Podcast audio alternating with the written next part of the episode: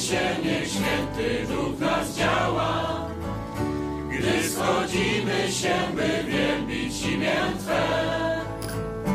Wiemy dobrze, że gdy serca są otwarte, błogosławisz, boś obiecał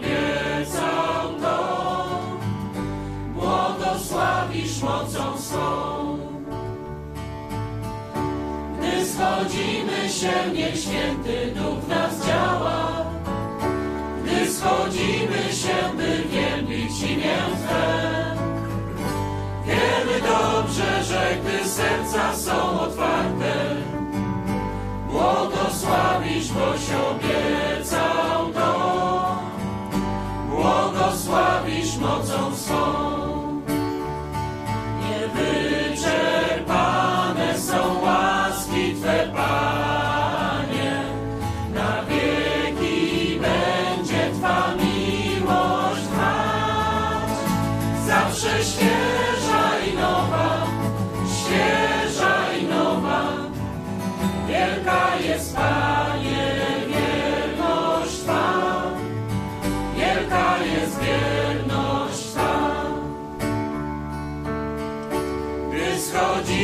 Się, niech święty duch nas działa. Gdy schodzimy się, by wielbić imię Twe. Wiemy dobrze, że gdy serca są otwarte, błogosławisz, boś obiecał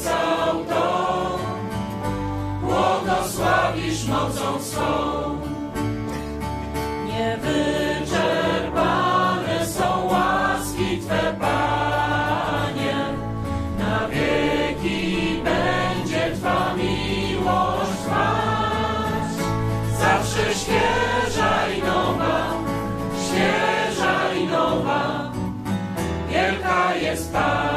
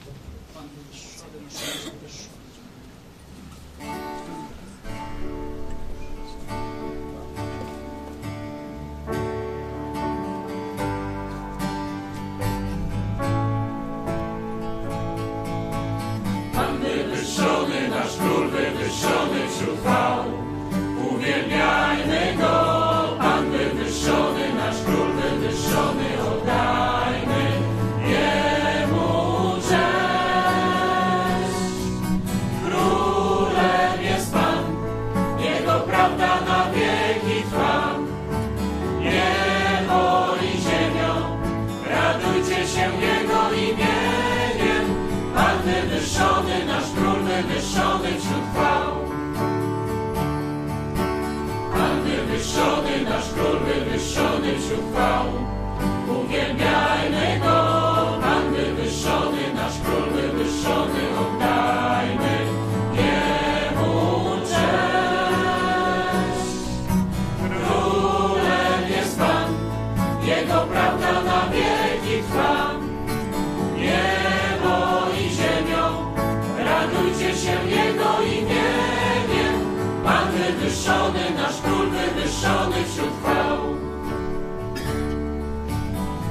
wywyższony, nasz król wywyższony wśród chwał.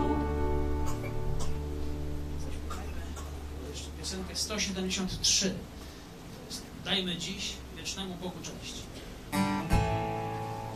173.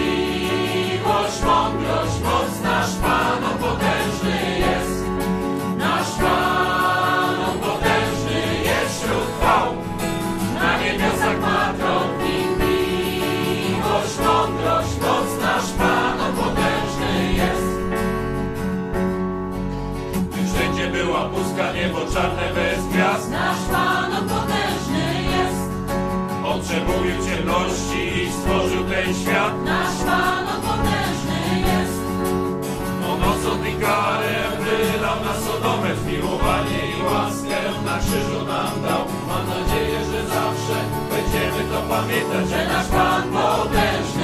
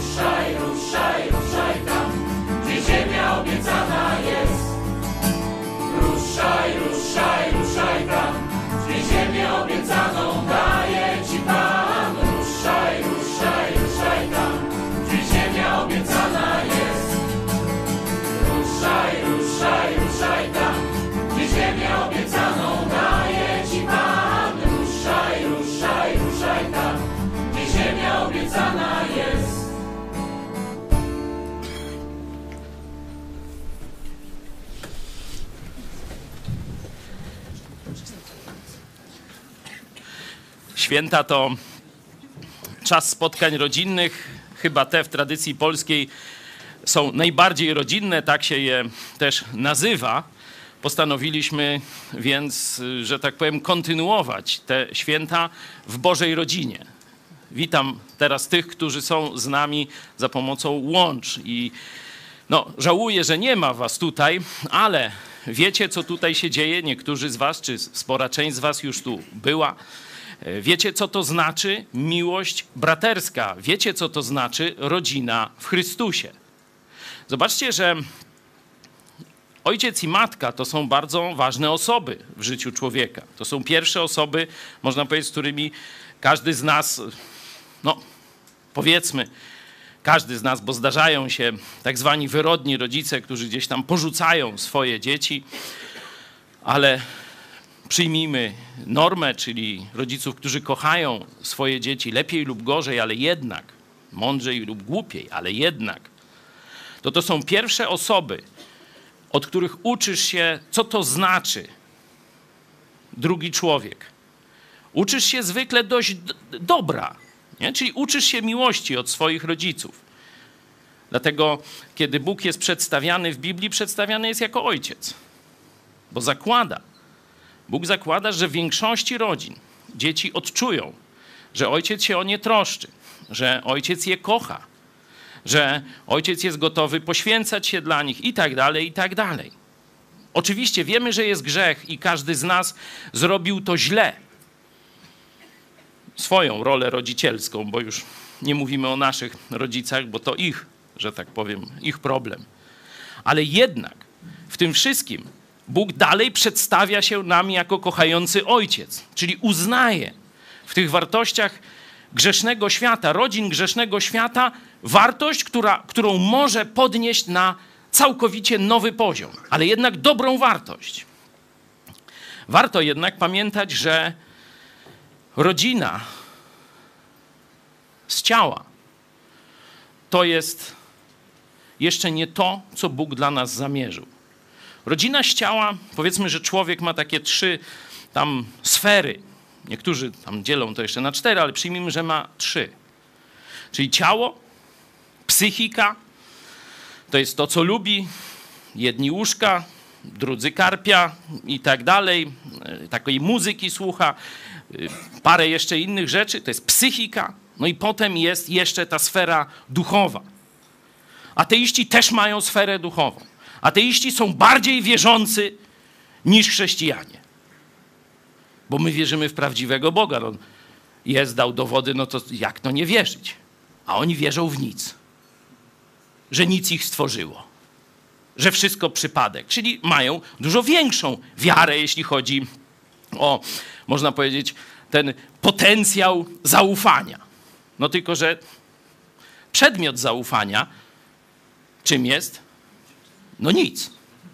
Z niczego się im wszystko zrobiło. No, wielu z nas było ateistami, stąd rozumiemy, że to wcale nie jest taka łatwa rzecz.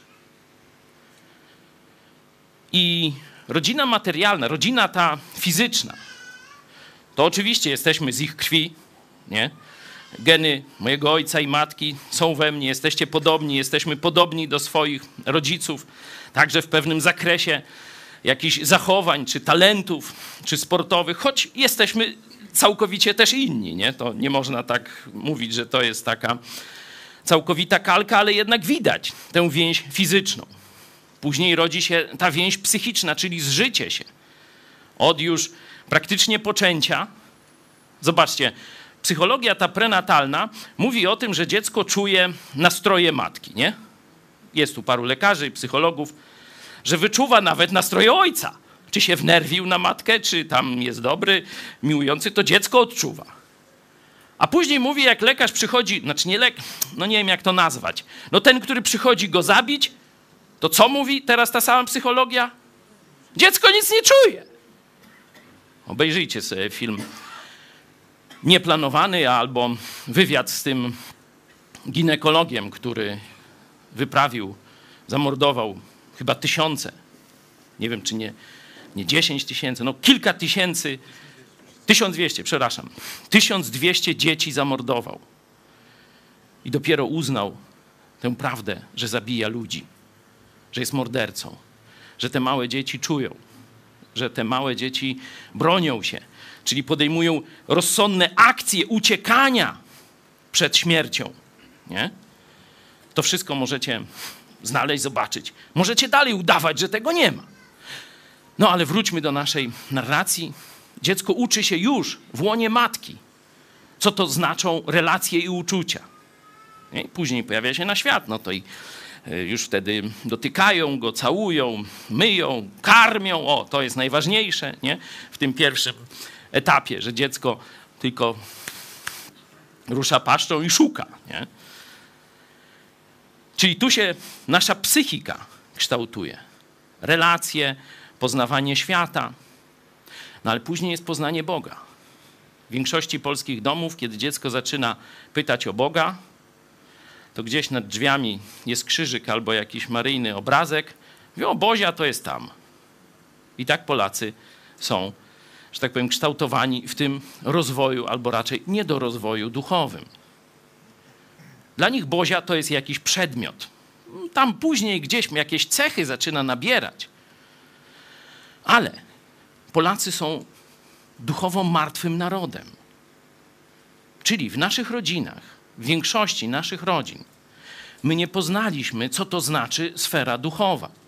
Poznaliśmy sferę fizyczną, poznaliśmy sferę psychiczną, poznaliśmy, co to jest miłość matki i ojca, tak, w tym ludzkim wymiarze. Ale absolutnie nie poznaliśmy prawdziwego Boga. Czyli nasze, jak to kiedyś powiedział tak zwany święty Augustyn, zwykły chrześcijanin, no, brat w Chrystusie, nie? No, ale tak go trochę, że tak powiem, się wynosi na obrazy, ołtarze i tak dalej. Że Boże, stworzyłeś w nas takie miejsce, które tylko Ty możesz wypełnić. Nie wiedza, nie doświadczenie ludzkie, tylko tylko Ty. To jest ta sfera duchowa. I teraz szczególnie te święta były czasem, kiedy mogliśmy się przekonać albo doświadczyć tego zderzenia, że oto ludzie, którzy uczyli nas pierwszych kroków, albo myśmy ich uczyli, bo niektórzy z Was mają niewierzące dzieci, których otaczaliśmy troską i tak dalej, w ogóle nie rozumieją nas na tej podstawowej sprawie, czyli w przestrzeni duchowej. Jeśli cierpicie z tego powodu, albo nawet pytacie, może Boże, dlaczego? Przecież ja zrobiłem wszystko jak najlepiej, jeśli się ma niewierzące dzieci, albo przecież taką miłość, jeszcze większą niż kiedyś, okazuje swoim rodzicom, a oni, a oni nie, a oni przeciw, a oni wojnę, a oni jeszcze krzywdzą mnie w jakiś sposób. Pamiętacie, co mówiliśmy o Jezusie? Doświadczonego we wszystkim, za wyjątkiem grzechu z listu do Hebrajczyków. I rzeczywiście Jezus w tym pierwszym etapie swojego życia, kiedy był bobaskiem takim, był otoczony wszystkim, co najlepsze, jeśli chodzi o, o relacje rodzinne. Nie? Miał nawet kontakt ze zwierzętami, bo i osiołek jest, e, czyli bardzo też nowocześnie było i tak dalej. Nie wiem jak z karpiami, ale bo to chyba nie z tego kręgu kulturowego. Iwan, są w Izraelu karpie? Nie bardzo. Czyli karpia nie było, tylko osiołek.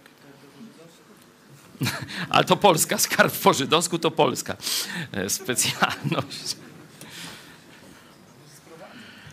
Ale oczywiście później uczył się zapewne fachu stolarskiego, ciesielskiego od swojego ziemskiego ojca, który go wychowywał, ale w pewnym momencie, gdzieś tak się mówi około trzydziestki, może trochę wcześniej, rozpoczął tak zwaną publiczną działalność Jezus. Nie?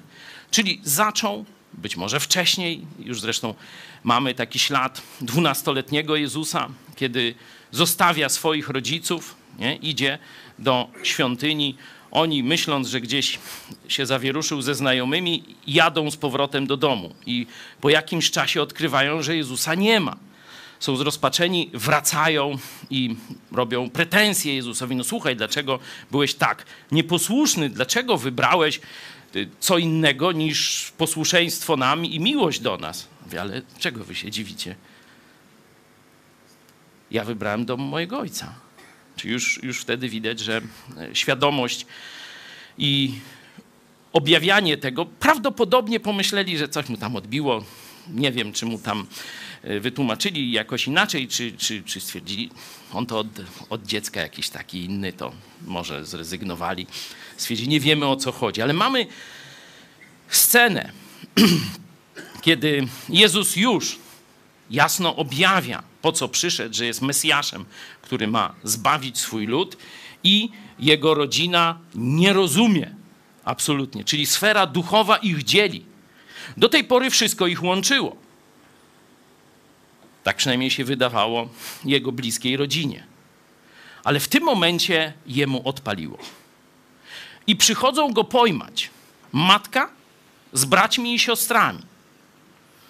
Tu dla wielu katolików to, że Jezus miał braci i siostry, to się w głowie nie mieści. Muszą zmienić tłumaczenie Biblii.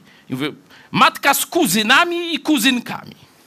No to niech tam sobie zmieniają. To jest ich problem, to jest ta obsesja seksualna średniowiecza, która doprowadziła do tego, że seks każdy, nawet małżeński, jest grzeszny. Część katolickich, pobożnych małżeństw uprawiało seks przez włosienicę z takim otworkiem, po to, żeby nie było żadnej przyjemności.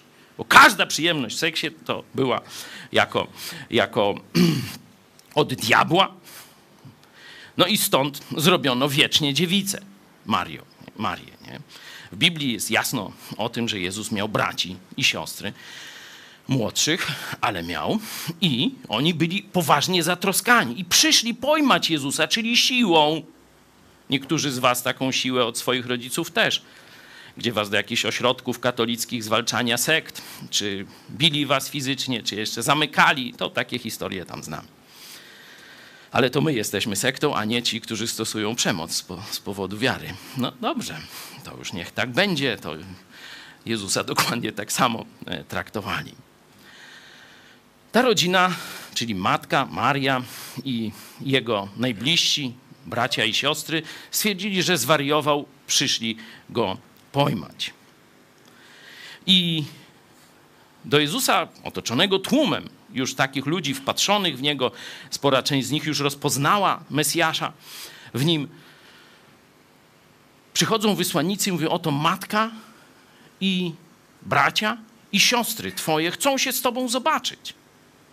Pamiętacie, co Jezus powiedział? No ci, co oglądali dzisiaj pomyśl, dziś rano, to już wiedzą.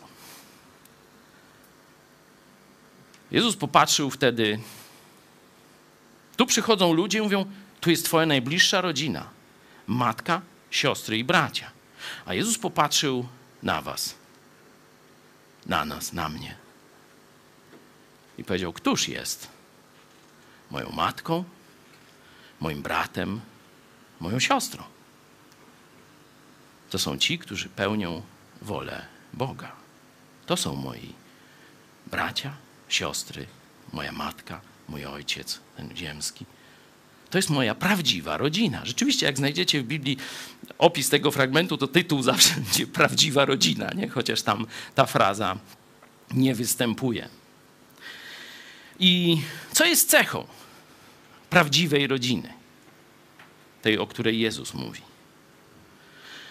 To jest właśnie to, czego często nie doświadczamy albo nie możemy doświadczyć, naszej ziemskiej rodzinie. To jest brak jedności na poziomie ducha, czyli na poziomie relacji z Bogiem. To jest, można powiedzieć, setno, setno człowieczeństwa. Nie? To jest to najbardziej wewnętrzne i ciekawe. Co się stanie z naszym ciałem? Tak. Ani szminka, ani puder nie pomogą. Zapewne robaki zeźrą.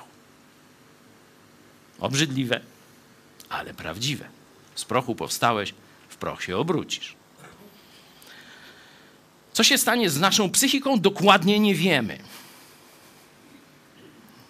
Testowali Jezusa, no siedem miała, siedmiu mężów miała, no to z którym będzie w niebie? A Jezus mówi, że tam będzie jakoś inaczej, czyli coś z tą pamięcią, z, z tymi, nie? bo psychika to pamięć też, nie? że ani się nie będą żenić, ani za mąż wychodzić, będzie jakoś inaczej. Nie? nie wiemy do końca, nie musimy rozstrzygać, ale wiemy na pewno, że Jezus w nas to jest wieczność w nas, czyli ta sfera duchowa przetrwa na zawsze. Nie? To jest to, co jest najcenniejszego w oczach Boga i co jest wieczne w nas. I teraz my tego nie możemy dzielić z naszymi bliskimi. Pociecha jest taka, że sam Jezus tego doświadczył. Ta scena, kiedy przychodzą go pojmać, albo w innych sytuacjach próbują go odciągnąć od jego służby, Jezus zawsze powtarza: To są moi bracia, to są moje siostry, to jest moja matka. Ci, którzy pełnią wolę Boga. I wy tego, my tego doświadczamy. Mamy ziemskie rodziny, które jeszcze nie znają Jezusa Chrystusa. Część zna, część nie, bo cały czas świadczymy, cały czas walczymy o nasze rodziny. I tu te świadectwa, które już słyszeliśmy przez ostatnie dni, pokazują, że coś się dzieje. Że choć jesteście tylko 2-3 lata w Chrystusie, niekiedy rok, to już wasze rodziny z ciała zaczynają dostrzegać pozytywne zmiany. Pierwsza reakcja podsycana przez różnych oszustów: O, do sekty się zapisał. No to przerobią go na macę albo na karpia po żydowsku. Ale patrzą, jakiś mądrzejszy, jakiś bardziej uśmiechnięty, więcej czasu z nami spędził. Ktoś tam umył naczynia i tak dalej, nie będę. Co to za sekta? Nasz Kościół nie potrafił z niego tego zrobić. A patrz i tak dalej. To co rozsądniejsi, bo inni to, wiecie, tam jeszcze to do nich nie dociera. Chciałem, żebyśmy teraz modlili się z jednej strony, co już robiliśmy, za nasze rodziny z ciała, które jeszcze nie znają Jezusa. Kochamy ich, ale nie możemy znaleźć z nimi wspólnoty, bo oni są jeszcze duchowo martwi. Tak jak my byliśmy duchowo martwi, zanim poznaliśmy Jezusa Chrystusa. Także proszę też uzbrójcie się w jakieś współczucie dla nich. Oni to robią, bo nie wiedzą. Nawet Matka Święta to robiła, bo jeszcze wtedy nie rozumiała, jeszcze wtedy nie zaufała Jezusowi Chrystusowi, jeszcze wtedy nie rozpoznała, dlatego myśli, że wariat albo opętany. Także to, że oni robią różne brzydkie rzeczy nam, wam, to trzeba no tak. Zapewne, gdybyście wy nie poznali Jezusa i byli na ich miejscu, robilibyście podobne złe rzeczy, a może gorsze niż oni wam robią. Także módlmy się w pierwszym rzędzie, czyli nie w pierwszym rzędzie, tylko najpierw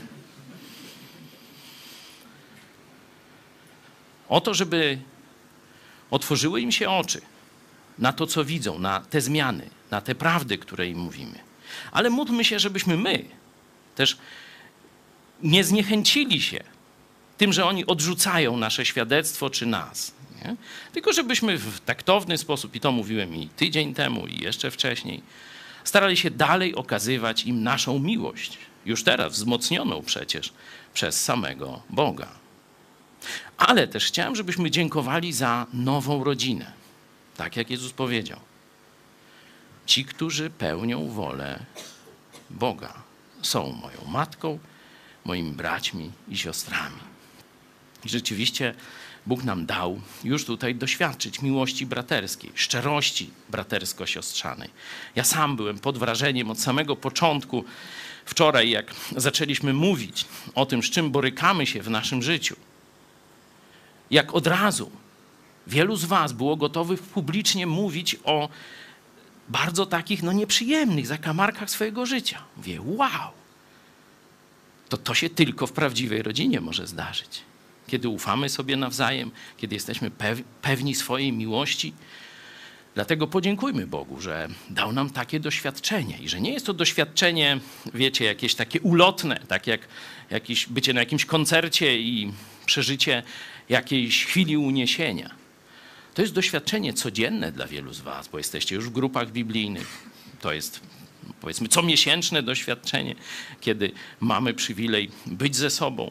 Także to nie jest coś, co ktoś może nam zabrać. Miłość braterska, chrześcijańska miłość braterska pochodzi od Boga. Oczywiście mogą się zdarzać różne konflikty między nami i będzie trzeba je wyjaśniać. Będziemy my grzeszyć, ktoś będzie grzeszył i tak dalej. Ale skąd my mamy miłość do siebie nawzajem? Miłość Boża rozlana jest w sercach naszych przez Ducha Świętego, który został nam dany. Dodam na zawsze. Ktoś chce sprawdzić list do Rzymian, piąty rozdział chyba, werset piąty, o ile dobrze pamiętam. To jest coś, czego nikt nie może nam zabrać. To już będzie trwało na wieki.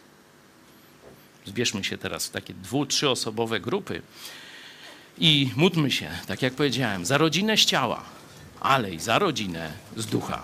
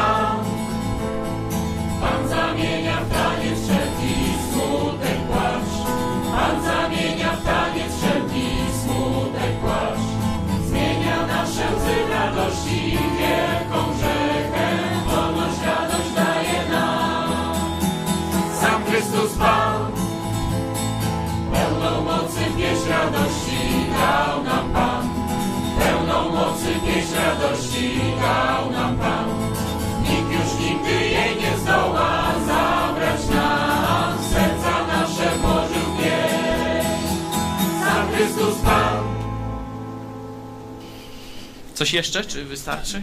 Możemy zaśpiewać y, numer 86. Nie, to było 86. Numer 76. Macie, dawno tego nie śpiewaliśmy.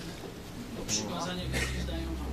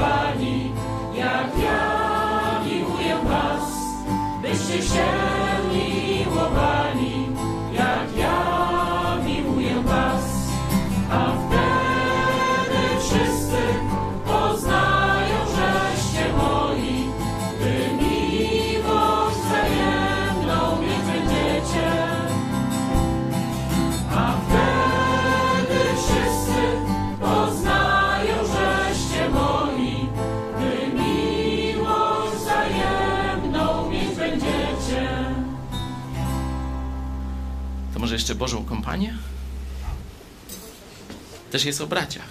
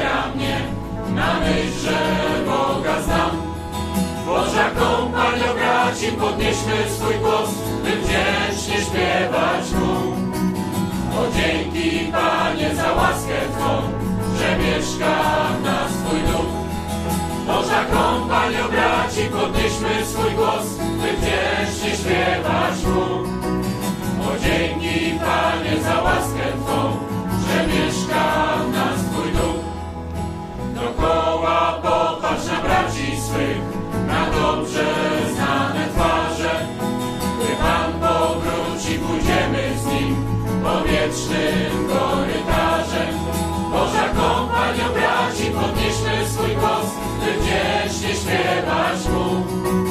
O dzięki Panie za łaskę Twą, że mieszka w nas Twój lud. Boża kompanią braci, podnieśmy swój głos, by wdzięcznie śpiewać mu. O dzięki Panie za łaskę Twą, że mieszka w nas Twój duch. Gdy mija czas i za rokiem rok, odchodzi w siną dal.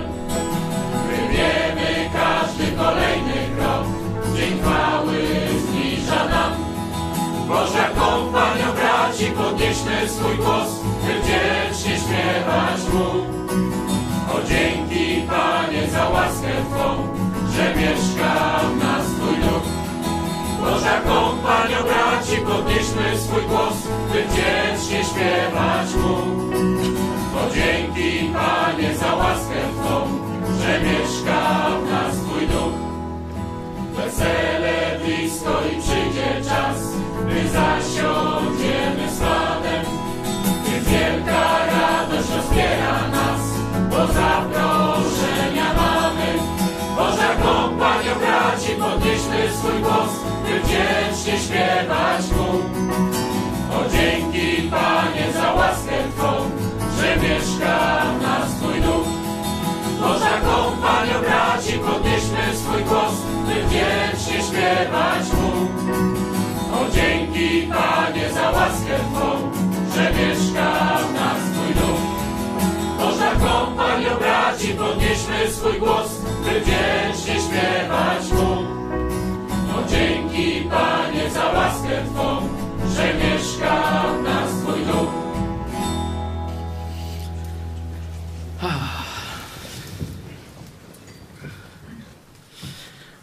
O miłości to tak trudno mówić, bo to trzeba przeżywać, okazywać, robić ogólnie, nie? No ale Pismo Święte mówi trochę o miłości, a nawet dość dużo. Dlatego też, kiedy myślimy o rozwoju ewangelizacji Polski, myślimy o rozwoju projektu Mega Kościół i tak dalej, to nie sposób um, od czasu do czasu przynajmniej nie przypominać, jakie jest najważniejsze kryterium oceny Kościoła.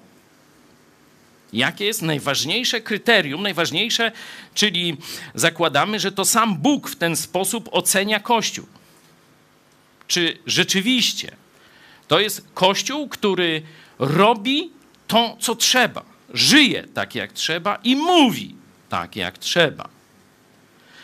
W liście do Koryntian mamy no, prosty, znany tekst, 13, 13 rozdział, cały jest poświęcony, można powiedzieć, miłości, ale zobaczcie to podsumowanie tematu miłości w rozdziale 13 listu do Koryntian. Teraz więc pozostaje wiara, nadzieja, miłość. Te trzy, lecz z nich największa jest miłość. Tak, tam stąd e, szczególnie w języku rosyjskim te trzy cechy Kościoła to mają odpowiedniki imienne. Wiera, nadjeżda i lubow. Luba, nie? Chyba tak jakoś, nie?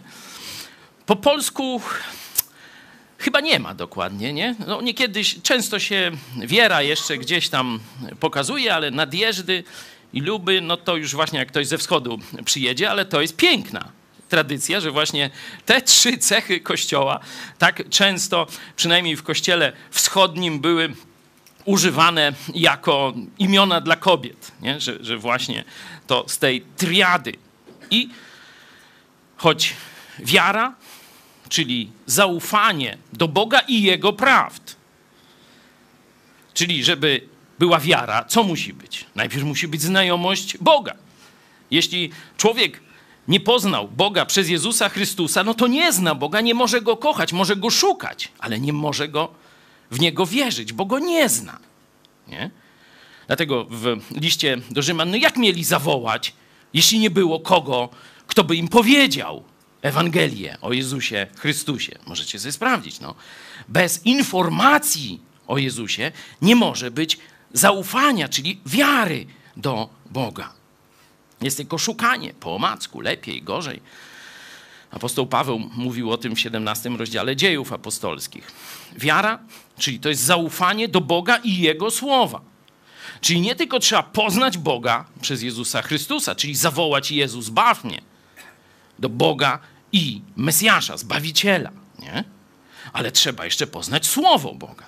Czyli wiara też rośnie, bo tutaj widać, że to jest proces dynamiczny, jeśli byśmy czytali e, cały kontekst. Czyli znajomość Boga i znajomość Jego Słowa. Wtedy rośnie moja wiara. Nadzieja to jest pewność spodziewania się tego, czego nie widzę, a będzie. Wielu ludzi mówi: wierzę w Boga, wierzę w Biblię, a do nieba pójdziesz? Będzie. A Jezus wróci? Chyba taką sondę niedawno. A Jezus to wróci tak, jak obiecał? Eee, wiadomo to. To jest pewność spodziewania się tego, co Bóg obiecał w przyszłości. Wiara jest bardzo bliska, ale wiara dotyczy pewnych rzeczy, które już tu oglądamy. Nie? Swoje zbawienie oglądamy, miłość braterską oglądamy, nie? Kościół jako cud oglądamy, czy, czy wi- jakoś współtworzymy bardziej, bo to nie jest teatr ani budynek. Nie? Nadzieja dotyczy przyszłości. Nie? Tego jeszcze nie ma. Zmartwychwstanie jest nadzieją i tak dalej. No i miłość. Tu jest takie słowo użyte agape. Nie? Grecki język jest bogatym językiem, troszkę podobnie jak polski, chociaż polski na pewno jest bogatszy, bo wszystko, co polskie jest lepsze. To pamiętajcie. Część naszej gramatyki zapożyczyliśmy też z greki. Tu są językoznawcy, to wiedzą z greki chyba więcej z łaciny, ale łacina z kolei zapożyczyła część z greki. No, w każdym razie gdzieś jesteśmy w tym samym kręgu kulturowym i na określenie miłość e, Grecy używali przynajmniej trzech takich słów. Pierwsze to było eros. Nikt nie wie oczywiście, co to znaczy. No to nie będę tłumaczył, dalej nie wiedzcie. PDŻ, przygotowanie do życia w rodzinie, miałem z profesor Sierakowską. Także ona nam tam tłumaczyła, co to jest ten eros. Drugie słowo, które też tłumaczone jest jako miłość, to jest fileo. W rozmowie Jezusa i Piotra, kiedy Jezus pyta, czy ty mnie kochasz? To dwa razy Jezus pyta, czy ty mnie agapę? A on mówi, ja cię fileo. Nie? Aż na koniec pyta, no czy ty mnie fileo? No to on odpowiada, ja cię fileo. Nie? Czyli widać, że prawie, że były to bliskoznaczne. Nie do końca, bo fileo bardziej można by przetłumaczyć jako lubię, a jako e, rzeczownik od tego to miłośnik. Dlatego miłośnik koni, nie? Fil, hip, nie? Fileo, hip, Filip wyszedł z konopi, nam od razu, nie? Także fileo to jest coś bardzo lubię, nie? Nie muszę się wysilać. Jak ktoś lubi konie, no to zobaczy wiecie, grzywę, ogon, cokolwiek i już aha, nie? Jest fileo, bo on to lubi, nie? To jest dość łatwe, nie? No i jest to, to trzecie określenie tu użyte, agape. Agape, albowiem tak Bóg umiłował świat, to tu będzie to słowo. Nie? Agape oznacza najwyższy rodzaj miłości, bardziej czy od razu związane z gotowością do zrobienia wszystkiego dla obiektu, który się kocha. Czyli nie, nie jest to przyjemne spędzanie czasu z końmi, tam z innymi rzeczami, z tym, co lubimy. Z grami komputerowymi też można fileo, nie? Tylko to jest poświęcenie życia dla kogoś. Tu już jest osoba, nie? Także ta, ten rodzaj miłości tu jest przedstawiony. Najważniejszą cechą Kościoła jest miłość do Boga rozumiana jako oddanie Mu wszystkiego. Tego Jezus powiedział, jeśli kto nie ma w nienawiści, i tu wymienił wszystko, co, że tak powiem, człowiek może najbardziej lubić. To są dobre rzeczy. Tam nie ma nic, wiecie, o nic o grzechu tam nie ma. Ale jeśli ktoś na równi ze mną albo wyżej postawi jakąkolwiek inną wartość, to mnie nie kocha. To jest cechą, czyli wyzwaniem zarówno do każdego z nas, czyli do jednostki, jak i też do Kościoła. Bo list jest do Kościoła. Podobnie możemy znaleźć w 13 rozdziale Ewangelii Jana kiedy Jezus mówi o świadectwie, którego nie będzie mógł obalić żadny wróg, żaden wróg Kościoła, żaden tam wynajęty prawnik, czy, y, bo tak, takie świadectwa mamy w dziejach apostolskich, czy później z historii Kościoła jakiś filozof, czy, czy erudyta, czy, czy tam demagog i tak dalej. Nikt nie będzie mógł obalić tego rodzaju świadectwa Kościoła. Proszę, 13 rozdział Jana. Nowe przykazanie daję wam, abyście się wzajemnie miłowali, jak ja was umiłowałem, abyście się i wy wzajemnie miłowali. Po tym wszyscy poznają, żeście uczniami moimi, jeśli miłość wzajemną mieć będziecie. Jest mowa o miłości nieprzyjaciół w Biblii, tak oczywiście. I dla wielu no, ludzi aktualnie pogrążonych w złu, często no, jakimś traumatycznym wręcz przeżyciem jest dobro, którego doświadczają od tych, których zwalczają, pomimo. Niektórym to nie pomaga. Nie jest to, nie jest to że tak powiem, jakby to powiedzieć, nie ma pewności. Sam Jezus, doskonały, doskonałe uosobienie miłości został ukrzyżowany, a cały tłum ten los mu zgotował, krzycząc, ukrzyżuj go. Czyli żebyśmy pamiętali, że miłość nieprzyjaciół, ona jest ważnym świadectwem, ale nie możemy oczekiwać, że ono zawsze zadziała. Bo miłość samego Jezusa nie wszystkich jego wrogów przekonała. Ale tu nie ma o miłości nieprzyjaciół czy o miłości świata. Widzicie, co tu jest? To jest miłość między braćmi i siostrami w kościele. To jest coś, czego świat nie może podrobić. No bo wyobraź sobie miłość ekologów. Nie? Tu macie w oprawach na czerwonym płótnie portret tej Tun, Tum, czy jak ona? Nie będziemy imienia tu mamy Grety, także nie będzie. Nie? I tutaj banda ekolożków, czy tych ekologizujących, jak mówi biskup Jędraszewski. Nie? Czy, czy ktoś tam widział miłość? Eros to może i kto widział. Miłość do many many może i kto widział. Bo oni tam różne rzeczy potrafią, nawet na drzewach się wieszać za pieniądze. Ale miłość wzajemna? Kto tam coś takiego widział? No niekiedy tam jeden za drugiemu, czy jeden drugiemu coś pomoże ale żeby w większej grupie 100, 200, 1000, 100 tysięcy ludzi, często pierwszy raz widzących się na oczy, byli gotowi za siebie oddawać życie. Kto to widział i gdzie? No tylko w prawdziwym kościele Jezusa Chrystusa. Zobaczcie, teraz wielu Polaków było w kościele, nie? No bo tak część to tam raz albo dwa razy w roku przychodzi. Do czego sprowadza się miłość w kościele katolickim? No, załatwione. Za rok się spotkamy. Nie? A przez ten rok będziemy się pod i tak dalej. Zero. Nie ma czegoś takiego jak miłość w Kościele katolickim. Tam nawet nie mierzymy poziomu miłości. Tam nie występuje to zjawisko, bo ci ludzie są obcy duchowo i fizycznie dla siebie czy psychicznie. To jest instytucja usługowa, która odprawia lub sprzedaje różne gadżety, jak odpusty i inne takie. Tu słyszałem taki no, pocieszający sygnał z waszych rodzinnych przyjęć. W zeszłym roku mama kupiła odpust zupełny dla dziadka. Zapłaciła, ma zaświadczenie, wszystko gra. I ona dzisiaj zadaje pytanie: jak ja w zeszłym roku kupiłem odpust zupełny, to czy w tym roku muszę kupować nowy?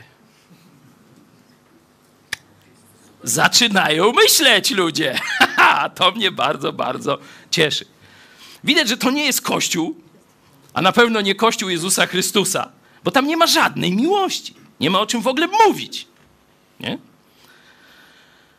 A to jest najbardziej przemożne świadectwo Kościoła. Po tym wszyscy poznają. Pamiętacie filmik naszych hejterów z Siennej? Przyszli do sklepowej. Wie pani, że tu sekta? Jaka sekta? No ci tutaj, z tego. Ta? To sekta? No niech nam pani coś powie. Jakie orgie pani tu widziała? Erosy! Baba patrzy. Z boki z Warszawy przyjechały, czy co? Nie, to zwykłe dziady akurat ze Stalowej Woli. Pozdrawiamy mieszkańców porządnych Stalowej Woli. No ale może pani nam coś powie.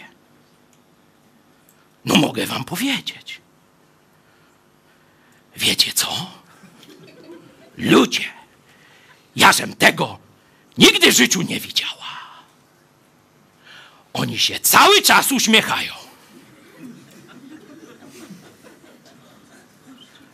Mało tego, panie kochany, pieniądze sobie pożyczają. Ludzie kochani, jaka sekta. No tak. Ile ona nas zna? No przychodzimy na zakupy, dzień dobry, dzień dobry, może ktoś jej dał ulatkę, może nie, nie pamiętam i tyle. Ale to jest... Sprzedawczyni we wsi to jedna, to ważniejsza od sołtysa jest przecież. Nie? Ona wszystkich zna, wie co, kogo się dzieje, bo przecież wszyscy przychodzą i jej powiedzą, nie?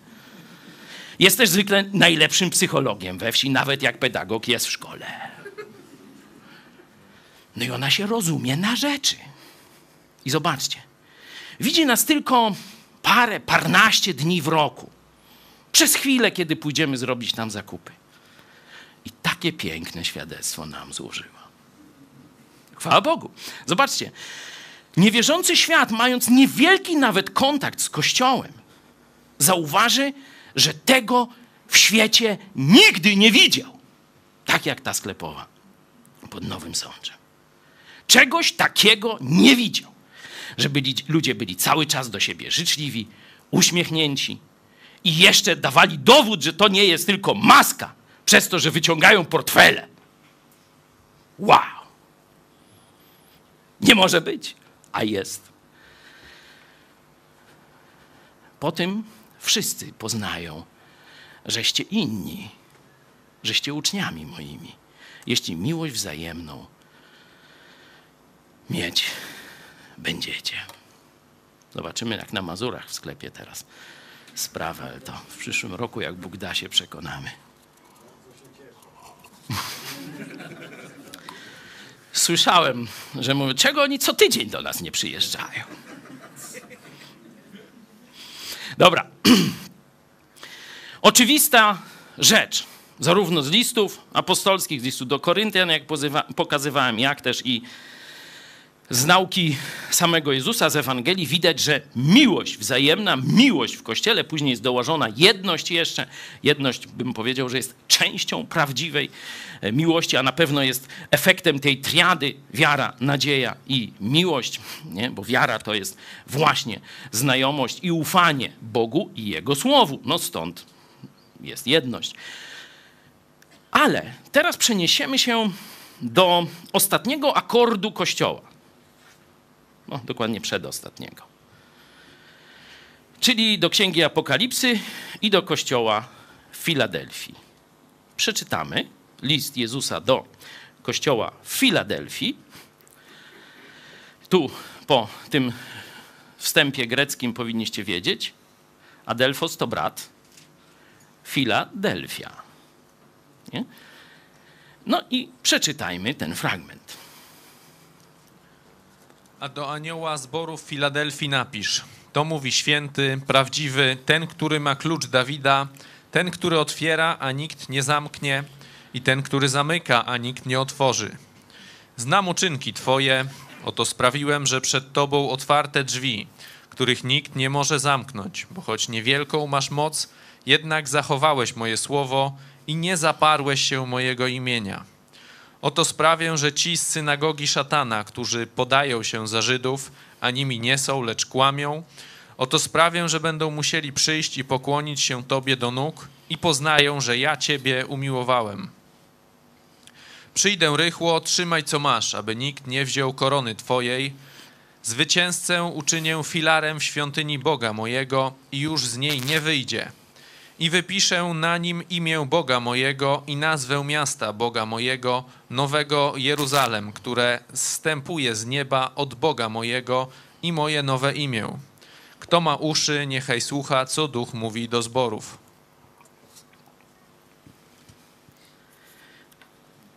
Powiedzieliśmy, że najważniejszą cechą oceny Kościoła, którą sam Bóg i podał i ocenia swój Kościół, jest miłość. Nie? Wiara, nadzieja, miłość, najważniejsza miłość. Gdzie w tym tekście jest mowa o miłości.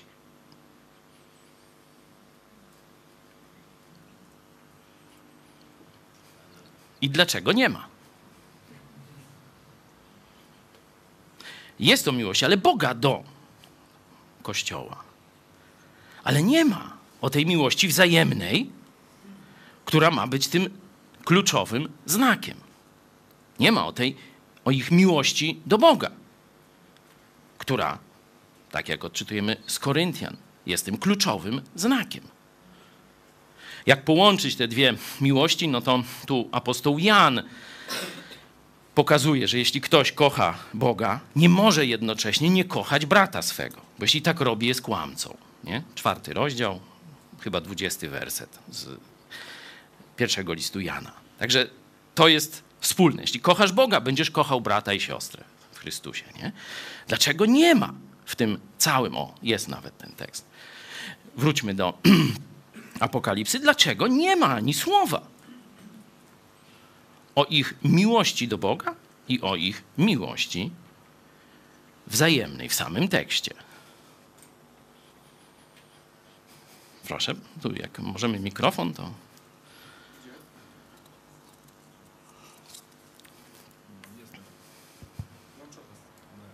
Napisane, że zachowałeś moje słowo.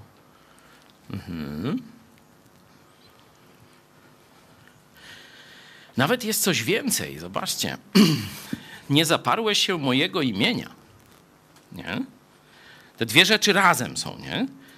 Pamiętacie, co to jest wiara? Zaufanie do Boga, do osoby, ale i do tego, co objawił, do Jego słowa. Nie można powiedzieć, kocham Boga, ale mam, y, lekceważę Jego słowo. Nie? Jeśli kocham Boga, to oczywiście słucham Jego słowa. Nie? Czyli możemy znaleźć ślad. Nie? Sugerujesz, że tu jest ślad. Kiedy jest mowa o zachowaniu miłości i pomimo, tu ten kościół jest w prześladowaniu. Nie?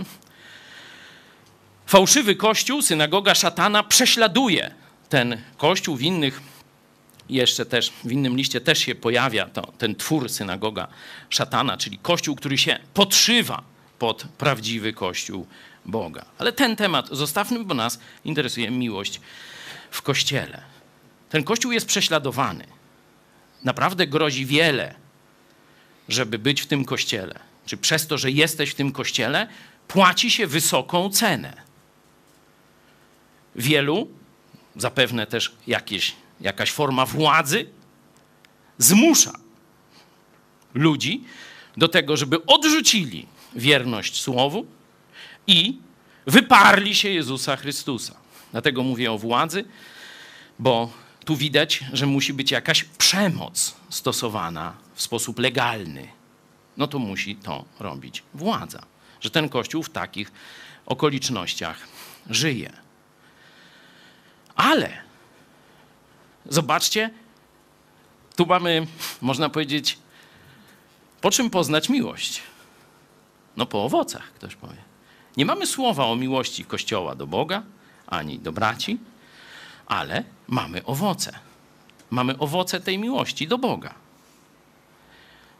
Nie zaparli się, pomimo że grożono im, nie zaparli się Jezusa Chrystusa.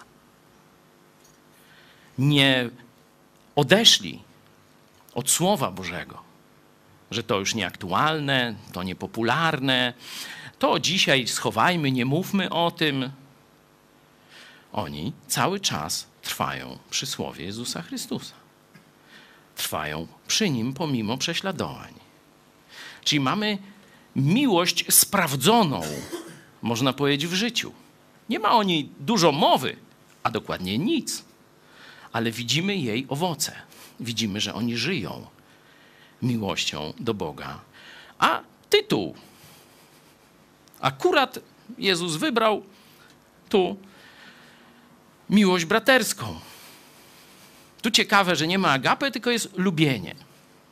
Pewnie opowiadałem wam taką historię, jak z żoną doszliśmy, e, mając takie dialogi, jak w skrzypku na dachu, czy ty mnie kochasz, nie? Większość małżeństw z pewnym doświadczeniem się nad tym zastanawia, nie?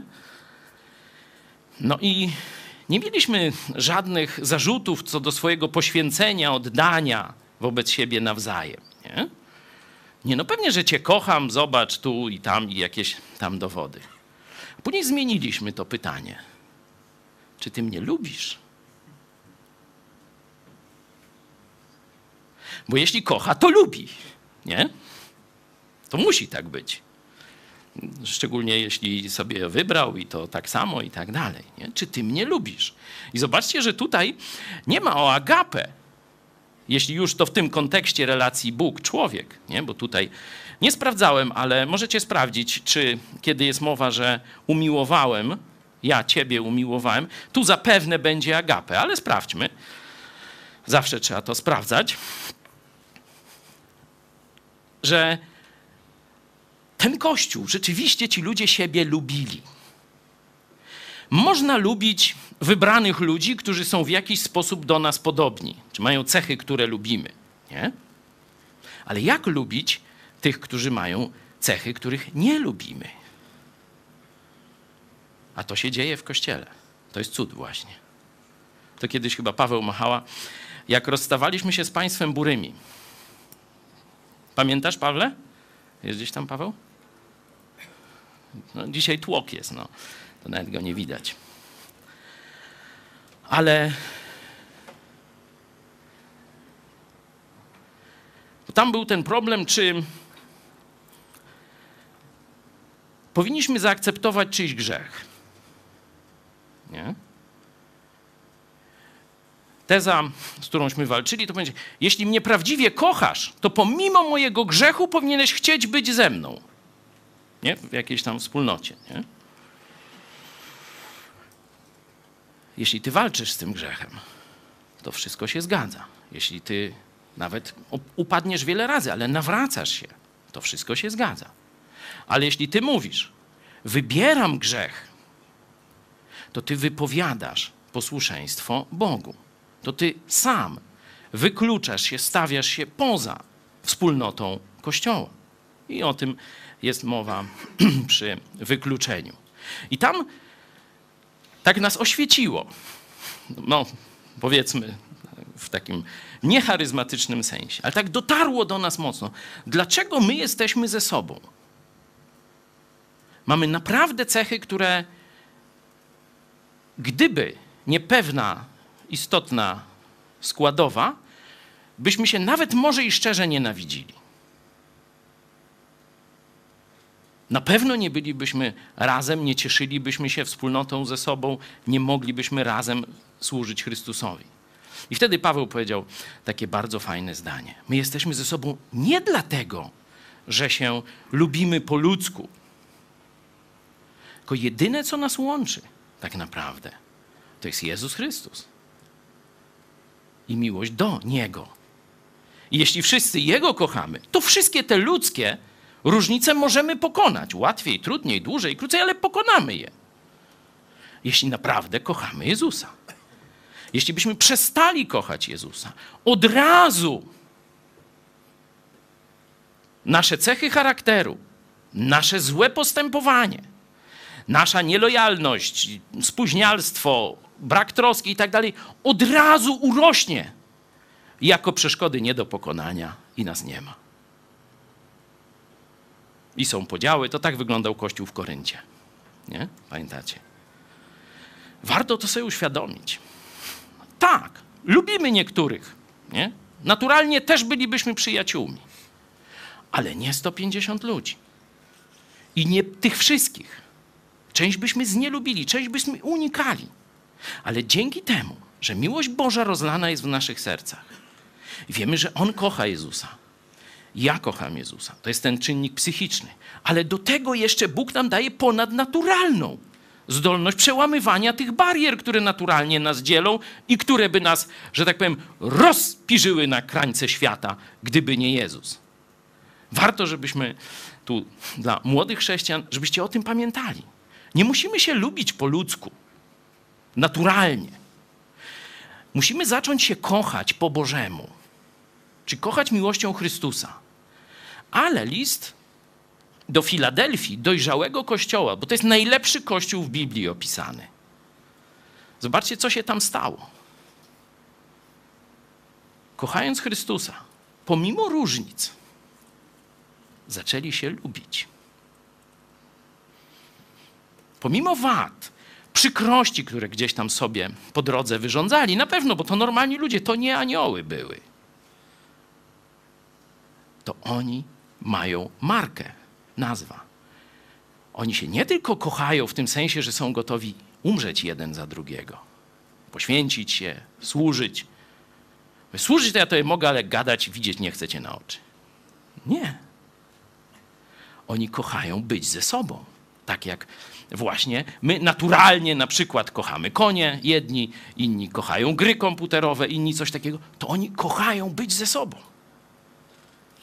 To, że przyjeżdżacie na te zjazdy, niekiedy tysiące kilometrów, tu najdalej z Kanady, niekiedy setki kilometrów z całej Polski, z Londynu, z, z Korbi, z różnych miejsc przyjeżdżacie. Bo się lubimy, a nie lubimy się naturalnie. Naturalnie wiele nas dzieli.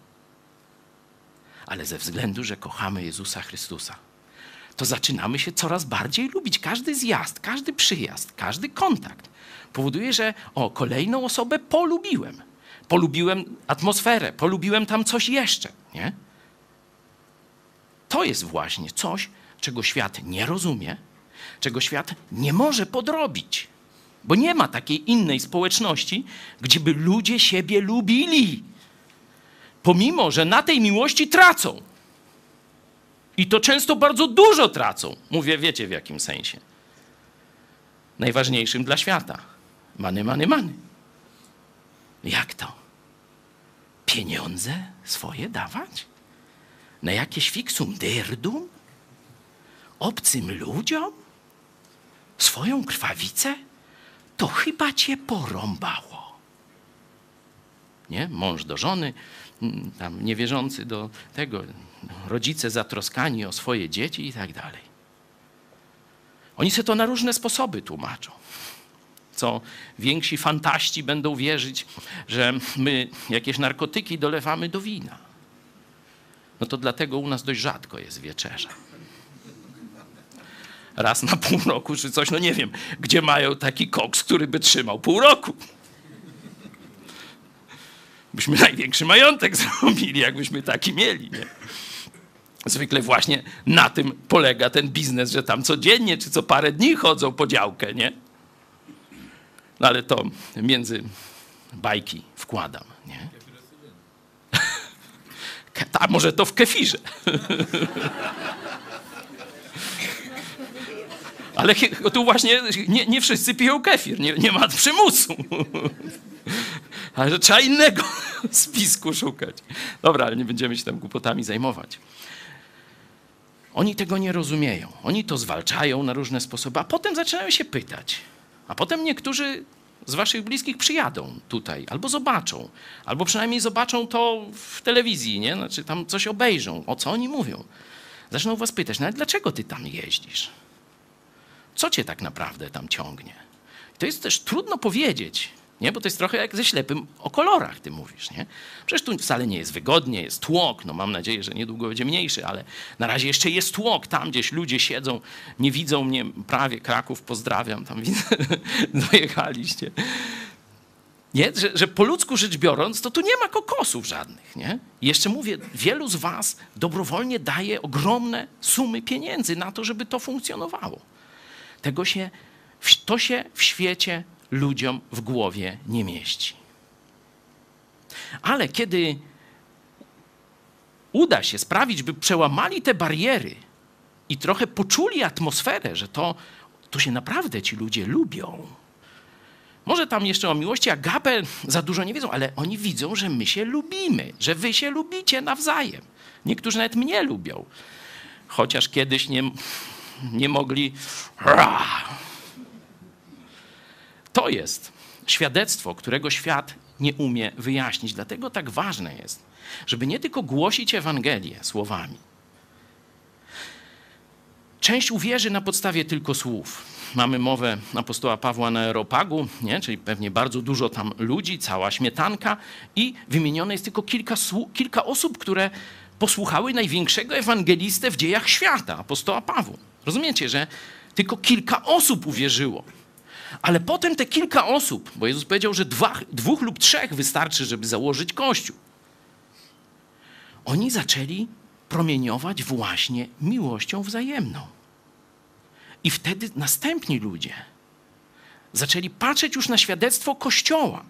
Dlatego tak ważne jest, żeby Polska zaroiła się, żeby w każdym powiecie, a najlepiej gminie, a potem wiosce był prawdziwy Kościół Jezusa Chrystusa, prawdziwa wspólnota.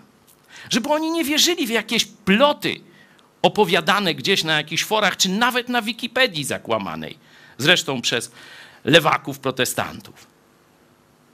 Tylko żeby oni zobaczyli na własne oczy wspólnotę braci, która się kocha miłością Bożą. Bo to będzie coś, czego nijak nie będą mogli wytłumaczyć. Ale jest jeszcze coś więcej. Bo człowiek może nie umieć wytłumaczyć to, że UFO wylądowało pod Bychawą. No ale co mnie tam to obchodzi, nie? Tu jest dużo ważniejszy powód. Bo Bóg w każdym z nas od stworzenia wbudował tęsknotę i potrzebę prawdziwej wspólnoty. Ci ludzie żyją w świecie, który jest pełen, pełen zdrady, interesowności, no tam sami wiecie. Ale każdy człowiek stworzony na obraz i podobieństwo Boga tęskni za prawdziwą miłością, za doświadczaniem jej od innych ludzi. Ale jej nie doświadcza. Doświadcza eros, doświadcza niekiedy, jak się napije, fileo. Bracie, ja dla ciebie! Nie, to Piotr wam później zaśpiewa. Tu szwabska kula, nie, tu patrz blizna. Ale to tylko kiedy się zdarza. Cały tydzień szar, jak to Piotrze leci. W tygodniu to jesteśmy szarzy jak ten dym. A dopiero kiedy? W sobotę. Jesteśmy braćmi. Ale musi być chemia. Może być domowej roboty. Będzie podwyżka, więcej będzie domowej roboty. Chcecie to macie, skumbria w tomacie. Ci ludzie, wszyscy, czy was lubią, czy was nie lubią, czy was nienawidzą, czy was zwalczają, czy są obojętni. Każdy człowiek tęskni za prawdziwą miłością. Nie za seksem, chociaż to jest też potrzebne. I wielu ludzi dużo robi, żeby mieć seks. Ale jeszcze więcej są gotowi zrobić, żeby mieć miłość, przynajmniej jednej osoby.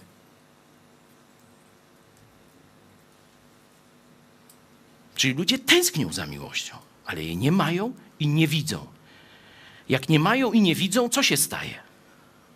Przestają wierzyć, że w ogóle miłość jest zjawiskiem dostępnym dla człowieka. Dlatego wielu waszych bliskich, szczególnie starszych, oni nie mogą uwierzyć w to, co wy im opowiadacie o Kościele. Oni szukają drugiego dna albo i trzeciego. Że tu jakieś psychomanipulacje, tu jakieś, nie wiadomo, szantaże, co, coś tam sobie, jak oni ich tak uzależnili i tak dalej. To im się nie mieści w głowie bo oni tego nigdy nie przeżyli. To są ślepcy. No to opowiadaj im, zobacz, jaka piękna plaża, turkusowe morze. Albo zobacz, jakie góry, jakie szczyty, jak on jest ślepy od urodzenia. On nigdy tego nie zaznał. Ale Bóg wbudował mu tęsknotę. I kiedy on to zaczyna czuć i widzieć, to każdy człowiek, nawet najgorszy nasz wróg, będzie odczuwał, doświadczał, że wewnętrzny głos będzie mówił: To jest autentyczne.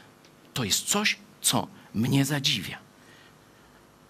Apostoł Paweł, zanim odpowiedział na objawienie, ja jestem Jezus, którego ty prześladujesz, widział mordowanych, zamykanych w więzieniu chrześcijan. Widział, jak oni się kochają. Widział, jak oni są oddani sobie nawzajem. Widział, jak oni się pocieszają, jak trzymają się razem, kiedy ich rozrywa i gdzieś tam prowadzi do więzień. On to wszystko widział. Robił to, robił, ale cały czas to coś w jego środku przyjmowało te sygnały. I pamiętacie, jak później powiedział o sobie? Jestem płodem poronionym. Jestem najmniejszy z apostołów, bo ja prześladowałem osobiście prawdziwy Kościół Jezusa Chrystusa. To do końca życia miał tę świadomość, te wyrzuty sumienia. Tym... Nigdy nie chciał się zestawić na równi z tymi apostołami, którzy byli od początku z Jezusem, bo wiedział, co robił. Miał tę pamięć. Czyli widać, że świadectwo tych, którzy być może oddali życie, którzy poszli do więzienia, którzy dali siebie, żeby ochronić kogoś bliskiego, cały czas wzbudzało w nim niepokój. Miłość wzajemna Kościoła wzbudzała w nim niepokój. Kiedy nasi bliscy, niewierzący, wrogo do nas nastawieni, zobaczyliby miłość Kościoła, po części doświadczają od Was miłości i róbcie to jak najwięcej. Bo to jest świadectwo, którego nie mogą, że tak powiem, zanegować.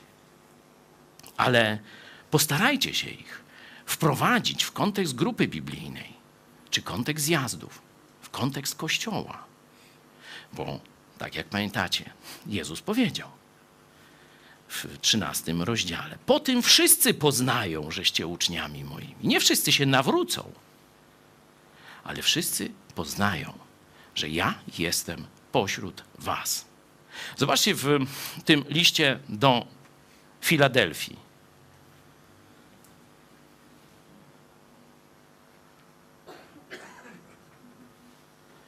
Hejterzy, synagoga szatana, która zwalcza Kościół, poznają, że ja Ciebie umiłowałem. Właśnie po miłości braterskiej, po miłości wzajemnej. Chyba już czas, żeby kończyć. Myślałem, żeby pokazać, co nie jest miłością, ale to zróbmy jako pracę domową. Przeczytajcie sobie list do najlepszego po ludzku kościoła z Apokalipsy, czyli list do kościoła w Efezie. I zobaczcie, co nie jest miłością. Tam są same pochwały dla tego kościoła. A potem jest, ale mam jedno przeciwko Tobie. Porzuciłeś pierwszą swą miłość. Widzę, że dobrze znacie ten tekst. Żeby nigdy nie mieszać poprawności doktrynalnej, oddania służbie, zwalczania herezji, dobrej organizacji. To są ważne cechy Kościoła i Jezus je chwali. Ale mówi, nie macie najważniejszej. A dokładnie zapomnieliście, porzuciliście najważniejszą cechę Kościoła miłość braterską. Jak pamiętam 30 lat temu, nasz Kościół, wtedy dość mocno się też rozwijający. Pamiętam, że mieliśmy ciągle tę troskę, Boże, żebyśmy nie stracili tej najważniejszej rzeczy. Robimy fajne rzeczy, mamy wydawnictwo, 50 książekśmy wydali, już na całą Polskę szumi i tak dalej. Boże, żebyśmy nie stracili pierwszej miłości do Ciebie. Żebyś Ty był zawsze najważniejszy, na pierwszym miejscu i nic, żeby nawet nie zbliżyło się do pozycji, jaką Ty masz w naszym sercu. Nie udało się to zrobić w całym tamtym projekcie. Podzieliliśmy się, jak wiecie. Ta część, która wybrała ludzkie wartości, dzisiaj nie funkcjonuje. Zniknęła. Puh, jak zdmuchnięta. A my przeszliśmy do podziemi na trzecim piętrze, czyli do mojej kuchni. Tam nastąpiło przegrupowanie przez 15 czy więcej lat. Odbudowywaliśmy miłość do Boga i do siebie nawzajem. I pewnego dnia powiedzieliśmy: Teraz jesteśmy gotowi, żeby zanieść tę miłość światu. A wy jesteście dowodem, że rzeczywiście byliśmy przez Boga już do tego przygotowani. Chwała Mu, niech będzie po wsze czasy i w niebie, żebyśmy się mogli razem radować i śpiewać Mu na chwałę. Co się w niebie śpiewa? Przypomnijcie, co jest tam dzisiaj na topie?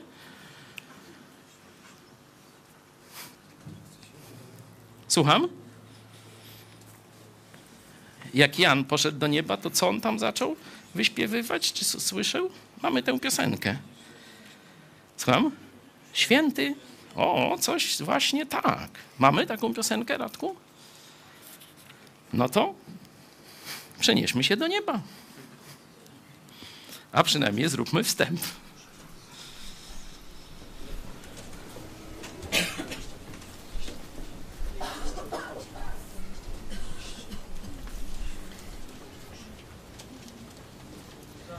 Godzien jesteś, Panie i Boże nasz, przyjąć cześć, chwałę i cześć i moc, ponieważ Ty, o, Ty, popatrz, nie z przypadku, Ty stworzyłeś wszystko i z woli Twojej zostało stworzone i zaistniało. Ty, postęp nauki nie dotarł do nieba? Trzeba ewolucjonistów tych katolickich wysłać, niech tam zaniosą dobrą nowinę. My pozostańmy przy stworzeniu. Prosimy numer 120.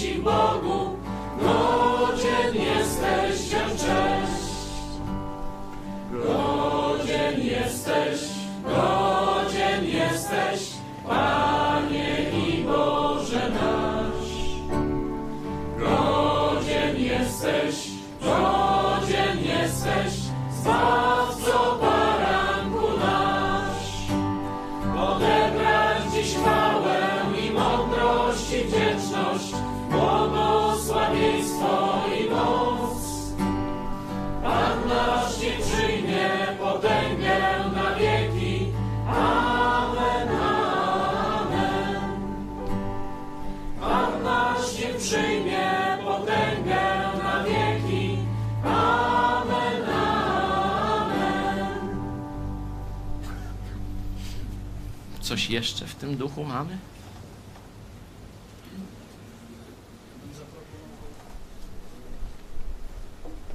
Z nas razem. Może jeszcze zobaczcie, jak jest dobrze. Może najpierw zobaczcie, jak jest dobrze, to jest numer 127. To jest jeden z psalmów Starego Testamentu, psalm 130.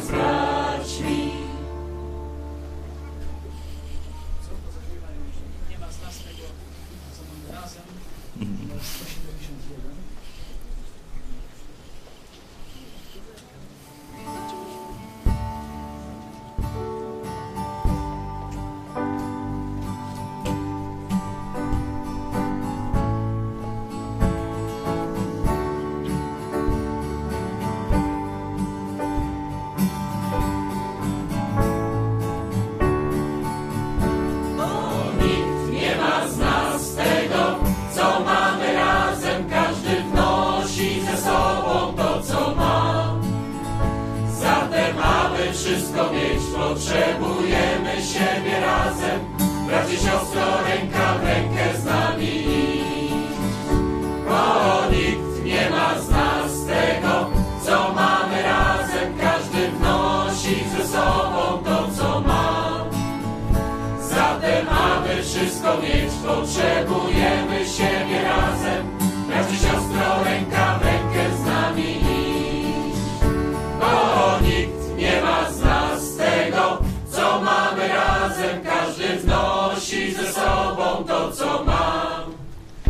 Zatem, aby wszystko mieć, potrzebujemy siebie razem. Braci siostro, ręka w rękę z nami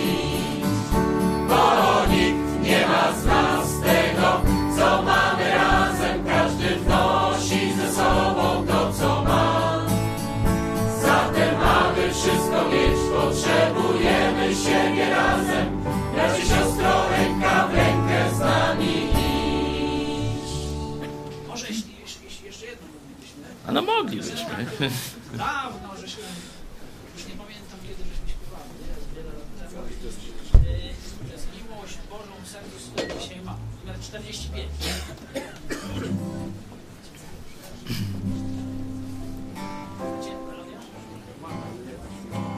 Numer 45. Jest.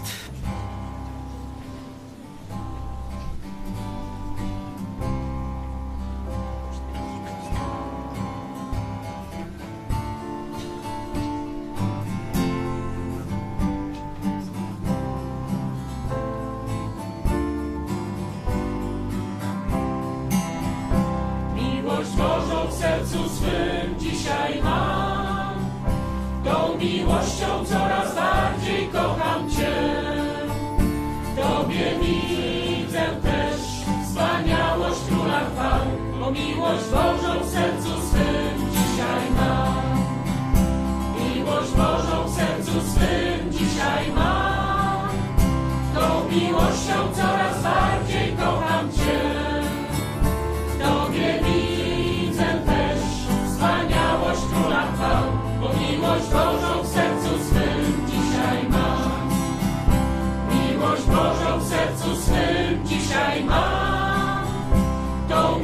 miłością coraz bardziej kocham Cię.